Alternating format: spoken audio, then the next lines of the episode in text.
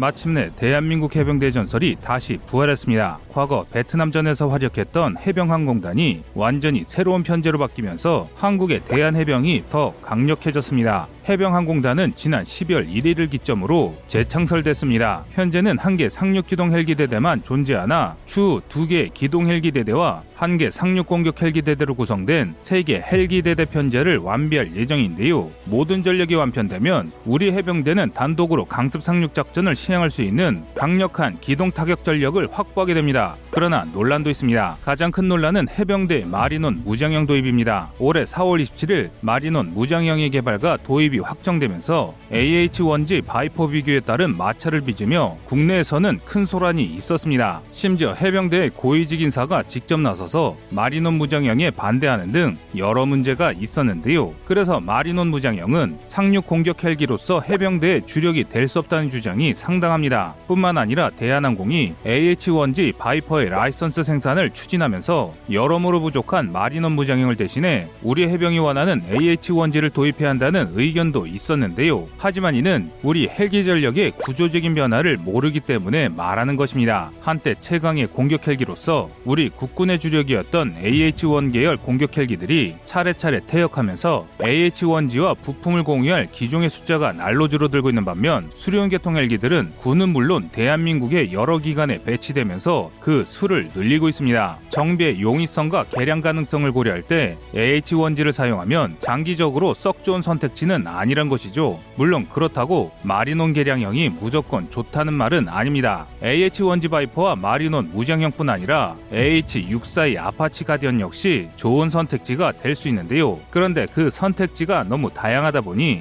무엇이 맞는지 따져보는 게 쉽지 않습니다. 그래서 준비했습니다. 오늘은 대한민국 해병항공단 창설의 의미와 해병대가 갖게 될 차세대 무장헬기에 대해 알아보겠습니다.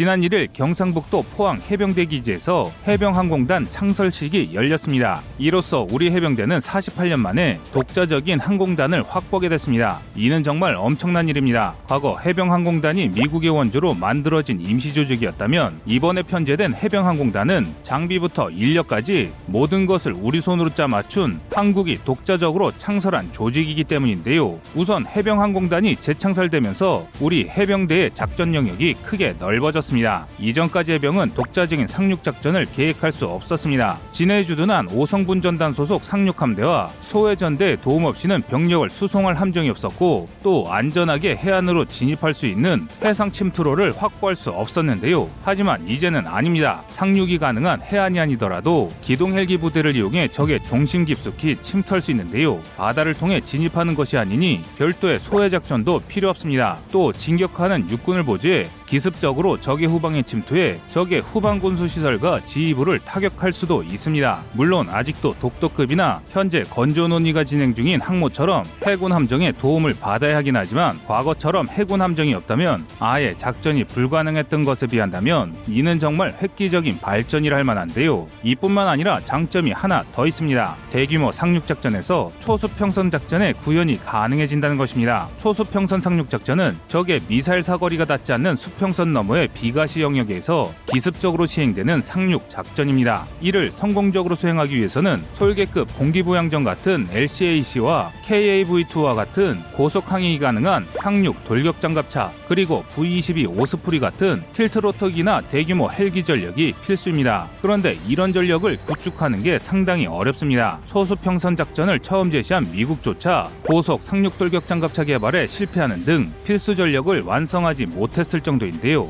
이에 반해 한국은 카이가 개발 중인 틸트로터형 수송기가 개발되고 항공모함이 무사히 도입될 경우 완벽한 초수평선 전력을 확보하게 됩니다. 그래서 일각에서는 이번에 해병항공단이 설립된 것도 고정익기를 보유한 해군 항공대와 수직 이착륙 고정익기와 틸트로터기, 헬기 등을 주력으로 하는 해병항공단을 편제하기 위한 사전 포석이라는 이야기가 있을 정도입니다. 그런데 해병항공단 창설이라는 경사에도 불구하고 불만을 이야기하는 이들이 많습니다. 해병항공단의 핵심 전력이 될 상륙 공격 헬기 선정 과정에서 해병대 의견이 반영되지 않았다는 것인데요. 해병대는 상당히 오래전부터 자군만의 상륙 공격 헬기 보유를 추진하고 있었습니다. 해병대가 현대전에서 군사작전을 수행하는 데 있어 상륙을 지원해줄 상륙 공격 헬기가 반드시 필요하다고 판단했기 때문입니다. 하지만 해병대 장비계에서는 전력 개선이 더 시급한 타군에 비해 후순위로 밀렸습니다. 불과 20년 전까지만 하더라도 한국군의 모든 군은 장비의 노후화가 심각했습니다. 육군의 보병사단들은 전부 M48을 주력으로 사용했고 공군의 F4와 F5가 없으면 평시 임무도 수행하기 힘든 수준이었습니다. 심지어 해군의 경우 사실상 호위함이나 다름없는 강개토대함급 구축함이 우리 해군 최고의 전력이었는데요. 상황이 이렇다 보니 해병대 역시 해병의 장비를 우선적으로 개선해달라는 말을 하지 못했습니다. 그런데 최근 들어서 이런 흐름에 변화가 생겼습니다. 육해공이 우리 경제 수준에 맞는 강 력한 첨단 장비를 도입하면서 점차 현대화에 성공하자 해병대 역시 장비를 개선할 수 있게 된 것입니다. K1 전차를 개량한 K1, E1이 해병 1사단에 지급됐고 X반도와 구형군장으로 무장했던 해병에게 신형 장비들이 공급되기 시작했습니다. 당연히 해병대 수건이었던 상륙공격 헬기 사업 역시 본격적으로 추진됐습니다. 이를 위해 2019년 1월에 국방기술품질원이 상륙공격 헬기 사업 비용 분석을 입찰했습니다. 그 결과 AH-1 코브라를 미 해병대 사양으로 개조한 AH-1Z 바이퍼와 보잉사의 AH-64E 아파치 가디언 그리고 한국 KAI의 마린온 무장형 등 5개 회사의 5개 제품이 입찰에 참가했습니다. 사실 해병대는 마음속으로 AH-1Z 바이퍼를 점 찍어 두고 있었습니다. AH-1Z 바이퍼는 베트남전에서 활약했던 세계 최초의 완전 공격 헬기 AH-1 코브라의 최종형이라는 평가를 듣는 막강한 미 해병용 공격 헬기입니다. 전장 13.8m, 동체 전폭 1m, 전고 4.3m, 최대 이륙 중량 7.6톤으로 1900마력을 내는 T700개량형 엔진 두기를 이용해 순항 속력이 265km, 최대 한계 속도가 400km나 되는 매우 우수한 공격 헬기입니다. APG-78 사통 레이더를 포함해 각종 첨단 항전 장비가 탑재되어 있어 AH-1W 슈퍼코브라 등에 비해 한층 업그레이드된 능력을 자랑합니다. 또 매우 높은 수준의 방염 처리 등 바다에서 작전에 적합하도록 만들어 져 있는데요. 미 해병대가 올해까지 약 200여 대를 도입해 운용 중인 것으로 아주 유명합니다. 그래서 우리 해병대 역시 미 해병대가 검증한 우수한 공격 헬기인 AH-1Z 바이퍼를 도입하고 싶어 했습니다. 특히 미 해병대가 올해를 마지막으로 AH-1Z 바이퍼의 도입을 끝마침에 따라 제작사인 벨이 대한민국에 라이선스를 팔 수도 있을 것이라 생각해 우리 군 당국에서도 크게 기대했습니다. 그러나 해병들의 기대와 달리 상륙 공격 헬기는 국산형 헬기인 마린온을 무장 헬기로 개조하는 것으로 결정됐습니다. 해병대가 제시한 ROC 정도는 마린온도 충분히 충족할 수 있었기 때문입니다. MUH-1 마린온은 우리 군의 상륙기동 헬기로 채택된 국산 헬기 수리온을 개량한 헬기입니다. 하지만 유럽 회사가 판매한 불량 부품 때문에 로터가 분리되어 추락하는 참사로 인해 마린온이 성능이 떨어진다고 대중들에게 알려지면서 마린온에 대한 평가가 안 좋아지기도 했으나 기본 스펙상으로만 본다면 상당히 우수한 헬기입니다. 마린온은 전장 19m, 전고 4.4m, 전폭 3.3m, 최대 이륙 중량 8.7톤의 AH-1Z 바이퍼와 마찬 가지로 아파치 헬기가 사용하는 T700 엔진 두 기를 탑재해 최대 속도 263km로 움직일 수 있습니다. 무장 역시 바이퍼에 뒤지지 않는 중무장이 가능하며 국산 체계이기 때문에 개량이 자유롭고 부품 수급을 고민할 필요가 없습니다. 그러나 종합 성능상 AH-1Z 바이퍼에 비하면 부족한 점이 많고 조종사 두 명이 나란히 조종하는 형태이기 때문에 폭이 넓어 피탄 면적이 크다는 비판을 많이 받고 있는데요. 특히 해병대의 경우 엄청나게 반발했습니다. 일각의 주장에서는 기동 헬기에 단순히 무장만 다른 개량형이 아니라 생존성과 기동성이 검증된 현용 공격 헬기를 원한다며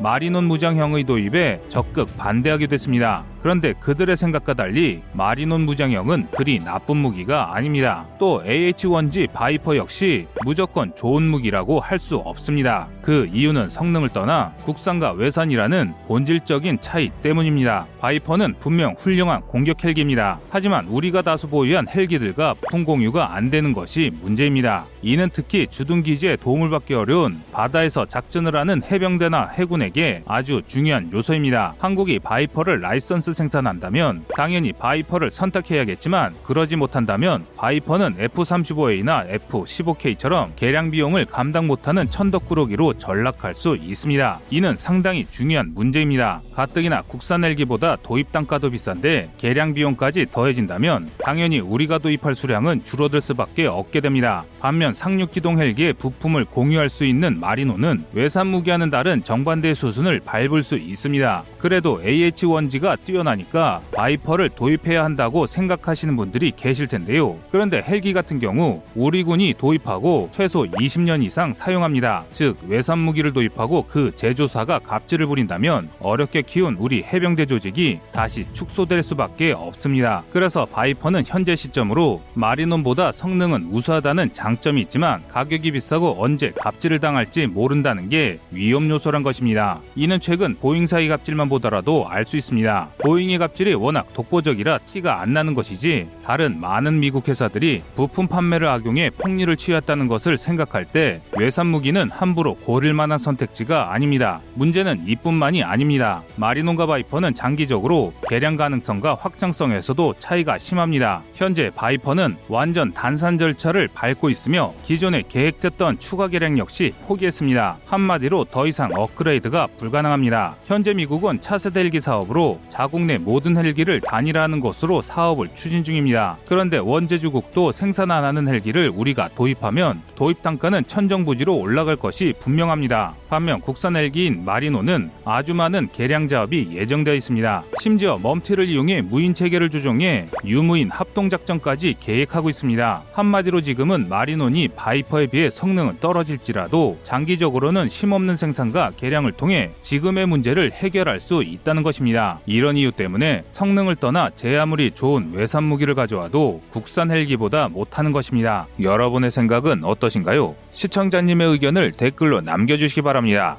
여러분의 좋은 의견이 좋은 영상을 만드는데 많은 힘이 됩니다. 이상 꺼리투브였습니다.